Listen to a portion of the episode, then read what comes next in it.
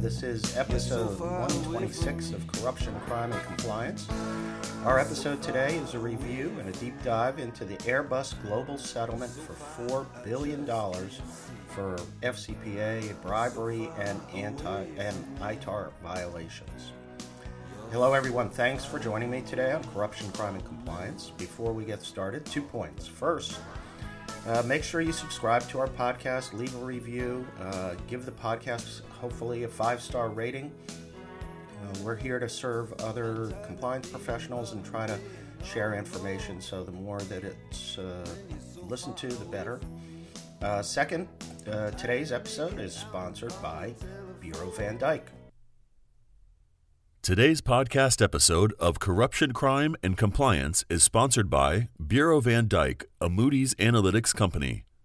With information on more than 360 million companies, Bureau van Dijk is the resource for company data, and they make it simple to compare companies internationally. Their flagship product, Orbis, is used to find, analyze, and compare companies worldwide for better decision making and increased efficiency. Bureau van Dijk recently announced its new Compliance Catalyst, which is a data driven decision engine and risk management platform.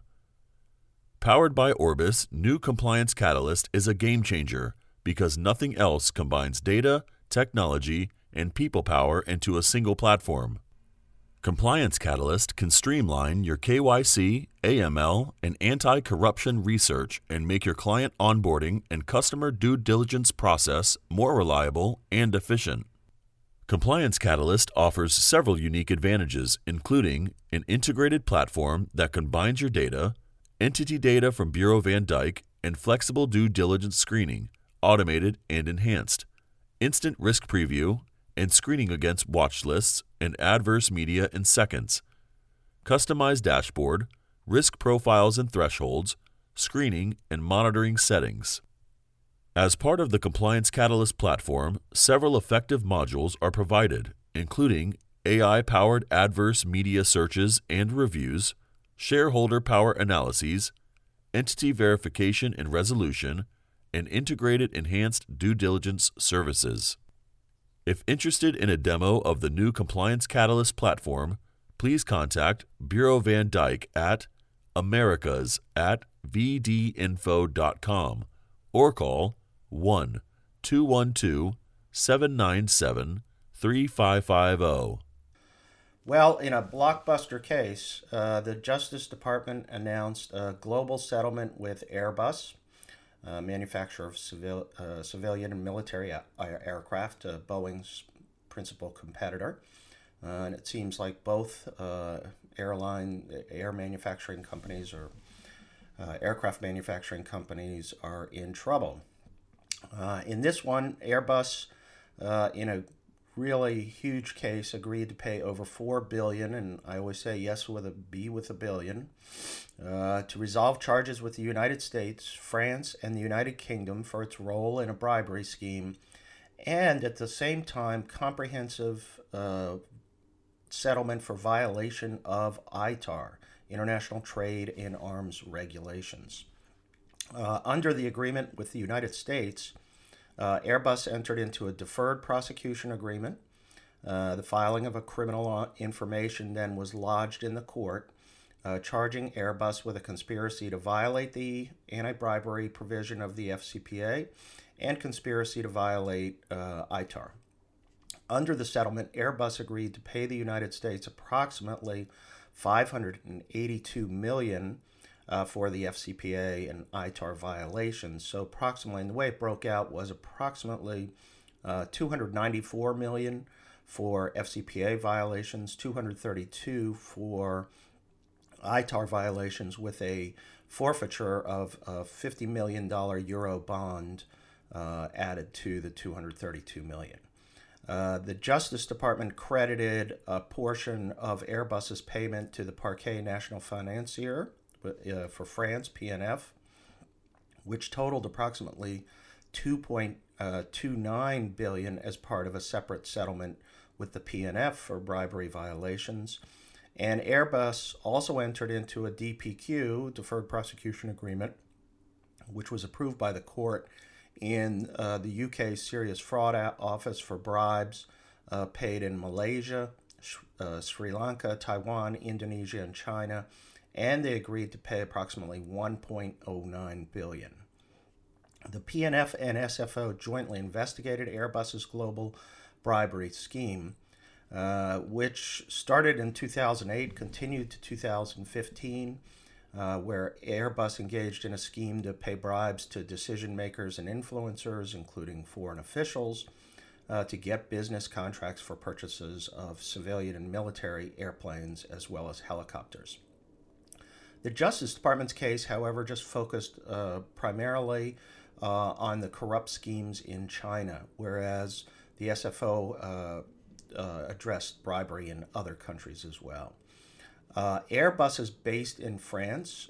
It has really no physical presence within the United States, um, but they obviously get supplies from here. And it turns out the jurisdictional hook that the Justice Department relied upon was uh, emails that were sent uh, in connection with these schemes from the United States location servers. And interestingly, um, that's their basis for assertion of jurisdiction, and I and I have a feeling that that's why China ended up being sort of the focus because there were certain emails sent uh, in connection from the China scheme uh, while people were Airbus people were present here or people who work for Airbus were uh, present here and facilitated uh, the scheme from the United States. Um, so the email communications ended up being the hook and still, look, the, the United States still collected 584 million uh, here. Um, there also was uh, luxury travel arrangements here with foreign officials in the United States, which gave them another hook. Uh, there was uh, uh, luxury travel to Hawaii. Airbus's ITAR violations uh, occurred during the period between December 2011 and December 2016. Um, they filed numerous applications for export of defense articles and defense services to foreign armed forces. So uh, they had they bought certain products here, or they supplied certain products here, uh, and needed licenses in connection with, let's say, sending something to a factory in Europe, which would then be used to manufacture a plane, which was then uh, resold. So they needed uh, licenses here uh, for purposes of those exports of defense articles and services. Um, but Airbus uh, failed to provide information um, and report information concerning political contributions, fees, or commissions paid to third party brokers in the sale of defense articles and defense services. And they failed to make sure that their brokers or people involved in the transactions were registered uh, and secured proper brokerage licenses from uh, the State Department. So, looking at DOJ's corporate enforcement uh, factors uh, for the FCPA violations, Airbus did not receive credit for voluntary disclosure because the SFO actually initiated the case in response to a UK whistleblower who provided information to the SFO about the bribery scheme. Um, Airbus did receive credit for full cooperation with the prosecution and law enforcement. They received credit for its remediation effort, including separation and disciplinary ma- measures taken against individuals who were involved in the misconduct. They terminated all their third parties uh, who were engaged in misconduct. They built and applied a new uh, enhanced due diligence uh, program, provided additional compliance training, and then made other enhancements to internal controls in its compliance program.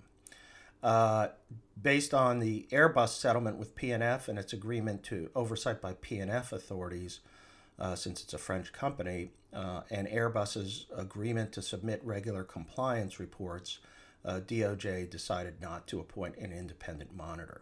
And this is consistent with other uh, sort of global multi-jurisdictional resolutions where a uh, foreign company, foreign country may uh, assert supervisory responsibility over the company. The department is rarely uh, going to put in a monitor in those situations.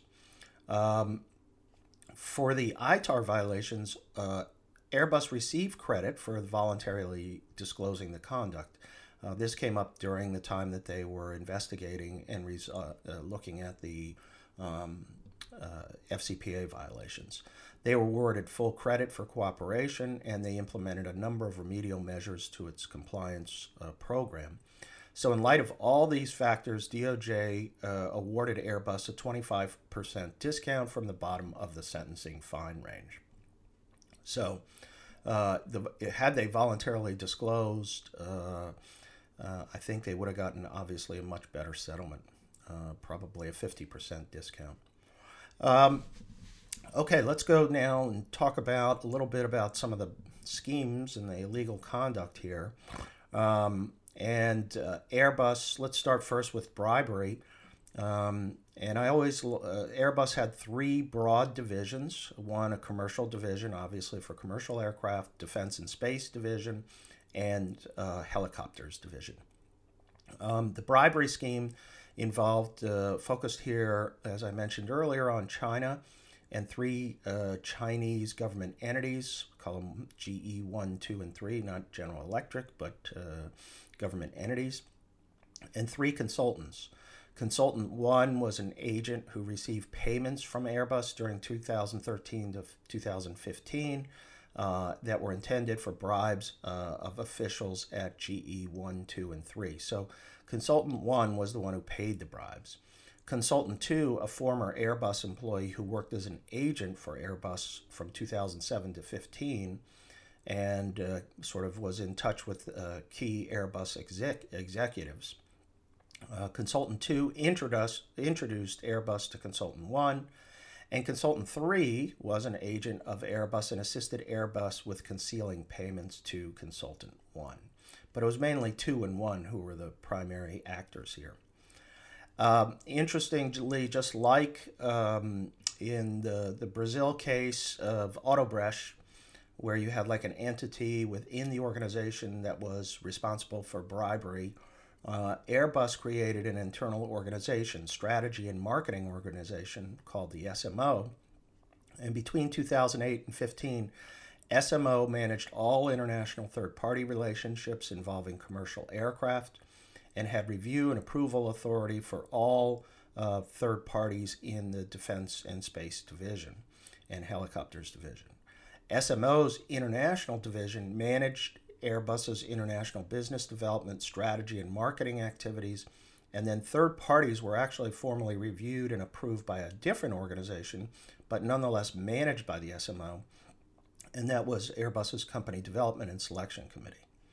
So between 2008 and 2015, the bribery scheme uh, not only paid foreign officials but paid other commercial parties in order to secure additional aircraft sales contracts. Uh, Airbus engaged these third parties to facilitate and disguise bribery payments through the seven year period. Um, and they made payments through business partner bank accounts and disguised payments. And this was a key issue that I wanted to highlight in the form of loans that were never repaid. Another way to get money to people is call it a loan and just say, hey, you don't have to pay me back. The business partners received payments and would keep a portion as payment for services that were falsely described in contracts uh, and invoices. Airbus Executive 3 managed and directed a significant portion of the bribery schemes and maintained a and here we go again with a detailed spreadsheet listing the actual and intended recipient of bribery payments. Just like SBM Offshore, where the CEO kept a spreadsheet, here we go again with Airbus uh, and the executive keeping a spreadsheet listing the actual and intended recipient of bribery payments. Uh, I have to say that's a great piece of evidence and why people keep these records. Uh, you got me. They just figure they'll never get caught, but it's just a, a great piece of evidence for the government. Airbus executives relied on the SMO to carry out specific bribery needs and schemes. Uh, the SMO disguised and concealed the true purpose of engaging third parties uh, by creating fake and fraudulent contracts, um, receiving fake and fraudulent invoices, fake activity reports, and then developing fraudulent special projects, in quotes, uh, that's always a key word to look at, as a mechanism to fund bribery payments. Uh, they also used oral agreements and using non reimbursable loans, like I mentioned. Uh, when the scheme was exposed, Airbus disbanded the SMO. What a surprise! The criminal organization was uh, taken apart. Uh, Airbus engaged uh, in the bribery scheme in China, like I said, to secure larger orders of af- aircraft. Um, the proffer goes through uh, a lot of detailed emails, and they're really great emails to read in terms of the pressure that the consultant was saying, look, we're not going to get anything. Consultant one was saying, we're not going to get anything until uh, these payments are made. That was not explicit, but they used every type of code phrase that they could try, and it was just blatantly obvious what was going on. Um, like I said, Airbus uh, was dealing with three different entities GE1, 2, and 3. GE1 was responsible for Chinese infrastructure, including the aviation industry. Uh, GE2 was the government agency that supervised the uh, aviation industry and ran it. And GE3 uh, was responsible for the negotiation and entering into agreements with aviation companies once they got approval from GE1 and then a specific direction from GE2. Between 2013 to 2015, two Airbus executives uh, hired Consultant One to make the bribery payments to the Chinese officials. Uh, they made payments to a Hong Kong account which was in Consultant 3's name, and Consultant 3 in turn paid Consultant 1, who then paid the bribes. Um, and, and the bribes were paid to two Chinese officials to basically secure two significant aircraft contract orders. Uh, Consultant 1 and Airbus executives communicated regularly, as I mentioned, through emails. Uh, and he, uh, Consultant 1 referenced bribery payments in progress in negotiations for aircraft orders. And Consultant 2 also reported to Airbus executives concerning communications with Consultant 1. Um, they eventually uh, retained Consultant 3 uh, to the fund a $14 million payment, like I described, to Consultant One for the bribes to Chinese officials. And then they, uh, in September 2014, they did another bribery payment through uh, Consultant 3, which was in the amount of 7.7 million euros, uh, which was in turn passed to Consultant 1 for bribery payments. Uh, and eventually, in October 2014, Airbus reached an agreement with the Chinese government to acquire 70 aircraft, an increase in the expected order by an additional uh, 20 aircraft. Airbus also provided, uh, just to make things interesting, uh, Chinese officials and occasionally their families to luxury trial events in Park City, Utah, and Maui, uh, uh, Hawaii. At these events, Airbus would host a 30 minute marketing or business presentation provide recreational activities including scuba diving, golf, snorkeling, cruises, horseback riding, ocean kayaking, surfing lessons, and cocktail and dinner receptions. Uh, Airbus and a Chinese government official uh, agreed to create a separate fund also for events and entertainment. Airbus made monetary contributions to the fund, which was used to pay for numerous events for Chinese government officials, including golf retreats and leisure events in China, and travel within China as well to various resorts. And the stated purpose of the fund was to provide educational and training programs. So that's the bribery overview. Let's now sort of turn to ITAR. Um, and the Justice Department just a, a, you know has brought only a few enforcement actions that focus on FCPA and export control violations. Uh, last year, Quad Graphics earned a declination for FCPA and OFAC violations. In 2013, Weatherford settled FCPA and export control violations for 252 million. And then in a major case in 2011, BAE Systems paid 400 million for making a false statement arising from underlying conduct of bribery and ITAR violations. So let's add Airbus to the list. Uh, they engaged obviously in global bribery and substantial ITAR violations. Uh, when you read the factual proffer, the scope and extent of its illegal conduct is just mind numbing. Uh, the systemic and pervasive violations underscores the absence of any real commitment to compliance and controls. And, you know, it's hard to understand. I always sort of take a look at how a company of Airbus's resources and sophistication could blatantly ignore anti bribery and ITAR requirements. And it's not like ITAR, you know, uh, ignoring ITAR means you can engage in bribery and whatnot. It just is a regulatory requirement, and they just didn't really care. Um, in the face of pervasive violations, which were uncovered, Airbus voluntarily disclosed uh, the violations in November of 2016, and in July 2017, they submitted a detailed voluntary disclosure. So let's just start with some of the legal background. The Arms Control Export Act authorizes the president to control the export of defense articles and defense services. And then by executive order, the president delegated authority over this area to the State Department's Directorate of Defense Trade Controls, the DT, DDTC. Uh, and they issue licenses for exports and retransfer of defense articles and services. Uh, and the listing uh, of defense articles is contained on the United States Munitions List, USML. The DDTC uh, promulgated the uh, ITAR regulations to implement basically uh, the executive order. Uh, Airbus uh, designed they, and manufactured sold, uh, and sold certain products uh, containing defense articles and furnished certain defense services.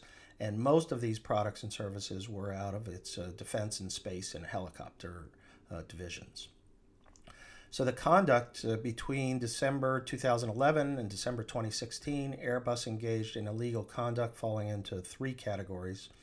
One, uh, paying political contributions, commissions, and fees in association with the sale of ITAR controlled defense articles and services and failing to report these payments as required under ITAR.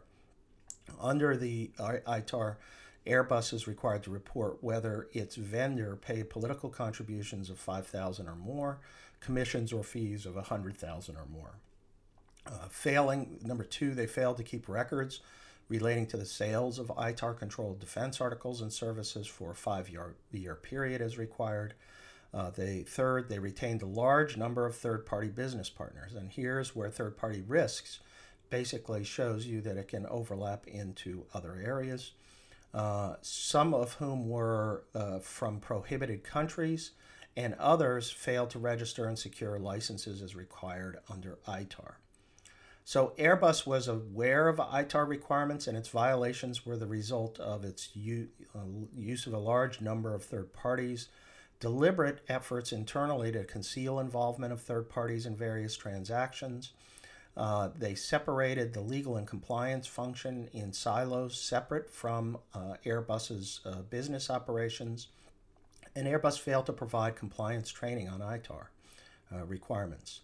According to DOJ, if Airbus had submitted required reports on the payment of con- uh, political contributions, commissions, and fees, the DTC would have rejected some of Airbus's export license and increased oversight and monitoring of Airbus's use of third parties, and potentially that could have, uh, uh, you know, stopped uh, some of the bribery schemes as well. Uh, additionally, if Airbus had sought to secure licenses for the large number of brokers, the DTC would have exercised oversight and, like I said, possibly unraveled the illegal bribery and ITAR violations. DOJ outlined evidence, uh, and this was sort of the more troubling part, that senior compliance first, uh, officials were well aware of ITAR requirements and recognized the need to establish um, compliance controls to ensure compliance, but no action was ever uh, taken to implement these compliance controls. After the BAE enforcement action in 2011, senior compliance officials raised the need to ensure ITAR compliance and specifically focused on various joint ventures in which Airbus was participating. Shortly thereafter, the DTC even reached out to Airbus to confirm its understanding of application of reporting requirements to Airbus.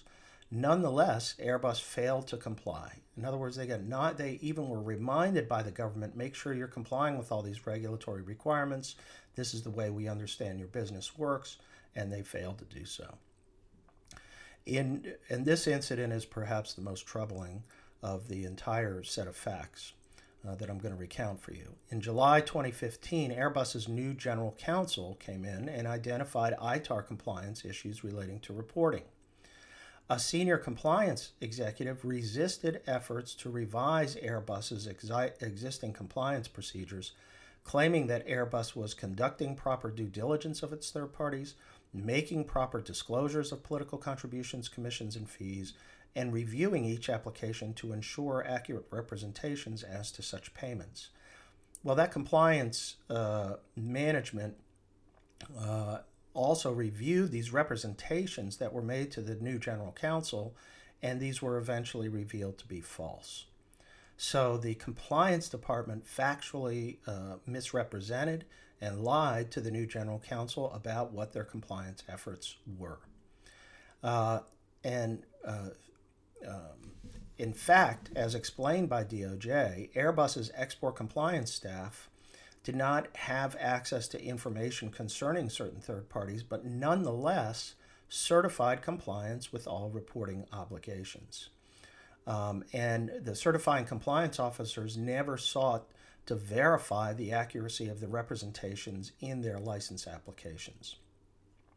So, and with respect to the use of third parties and getting licenses for brokering activities, Airbus had no controls in place to secure approvals as required by uh, ITAR. So, uh, just as some examples uh, of uh, some specific country problems that developed, I'll just give you a few.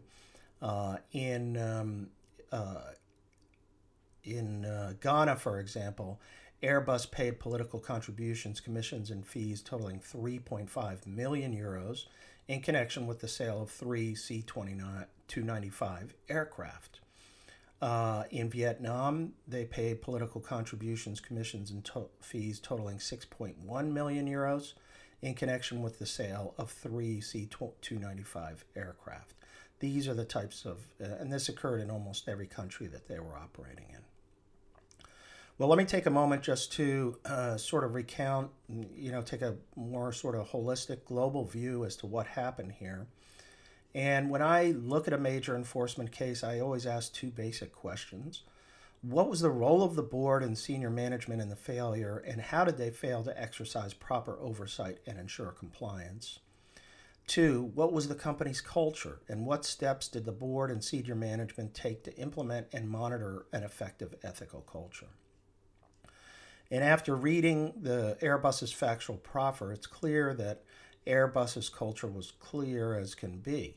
Sell and secure money and business at almost any expense.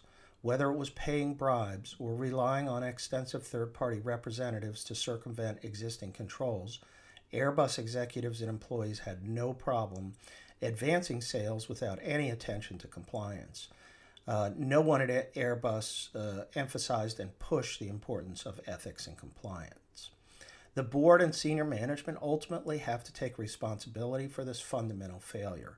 It is their responsibility to define, implement, monitor, and ensure an ethical culture.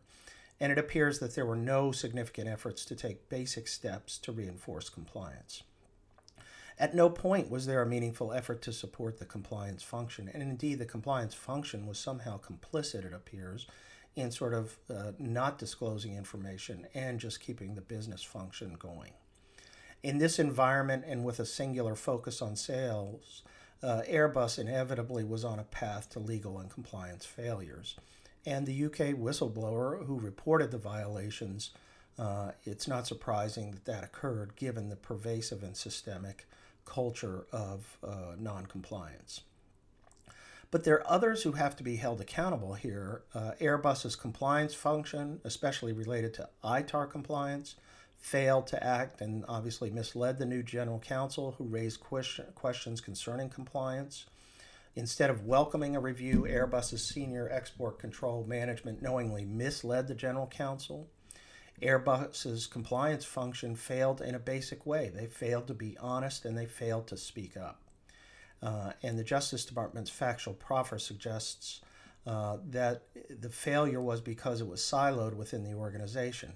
I don't buy that characterization. That's not an explanation uh, because this is where people should have stood up, uh, and compliance people in particular know better, uh, and their indifference is, is a- absolutely intentional. So, in the face of these overwhelming problems and indications that business uh, was circumventing compliance controls, the compliance function and legal failed to speak up. They failed to demand accountability and start to investigate and audit overall compliance. Had they done so, Airbus's problems may not have spiraled out of control. Who knows? They would have been fired, or they would have been, uh, you know, they, there would have been retaliation, or they would have uh, dug into the issues. Uh, even after the DDTC um, contacted Airbus to inquire and ensure Airbus's compliance with ITAR reporting requirements, there's no indication that compliance or legal took this inquiry and leveraged it to senior management to demand that action needs to be taken. Furthermore, given Airbus's obvious high risk profile, selling its products and services to foreign governments and military organizations, Airbus uh, compliance and legal personnel ignored that overwhelming risk by use of approximately a thousand third parties. And considering all these factors, compliance and legal fell silent in a culture basically that was dedicated to sell at any and all costs. There were so many signs and crossroads here that Airbus faced and failed to act or address significant problems.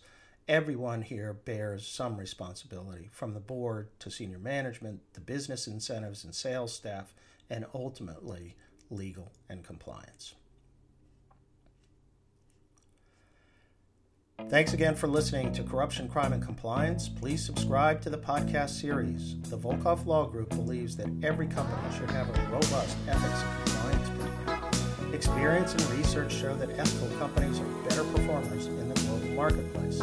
At ethical companies, employees believe in the company, they feel vested and are more productive. As a result, misconduct rates are much lower and financial performance. We can help you achieve these benefits through effective ethics and compliance programs. You can learn more about our commitment to effective ethics and compliance programs at www.volkovlaw.com. You're so far away from me. You're so far away just can't see. Let us know how we can. You're so far away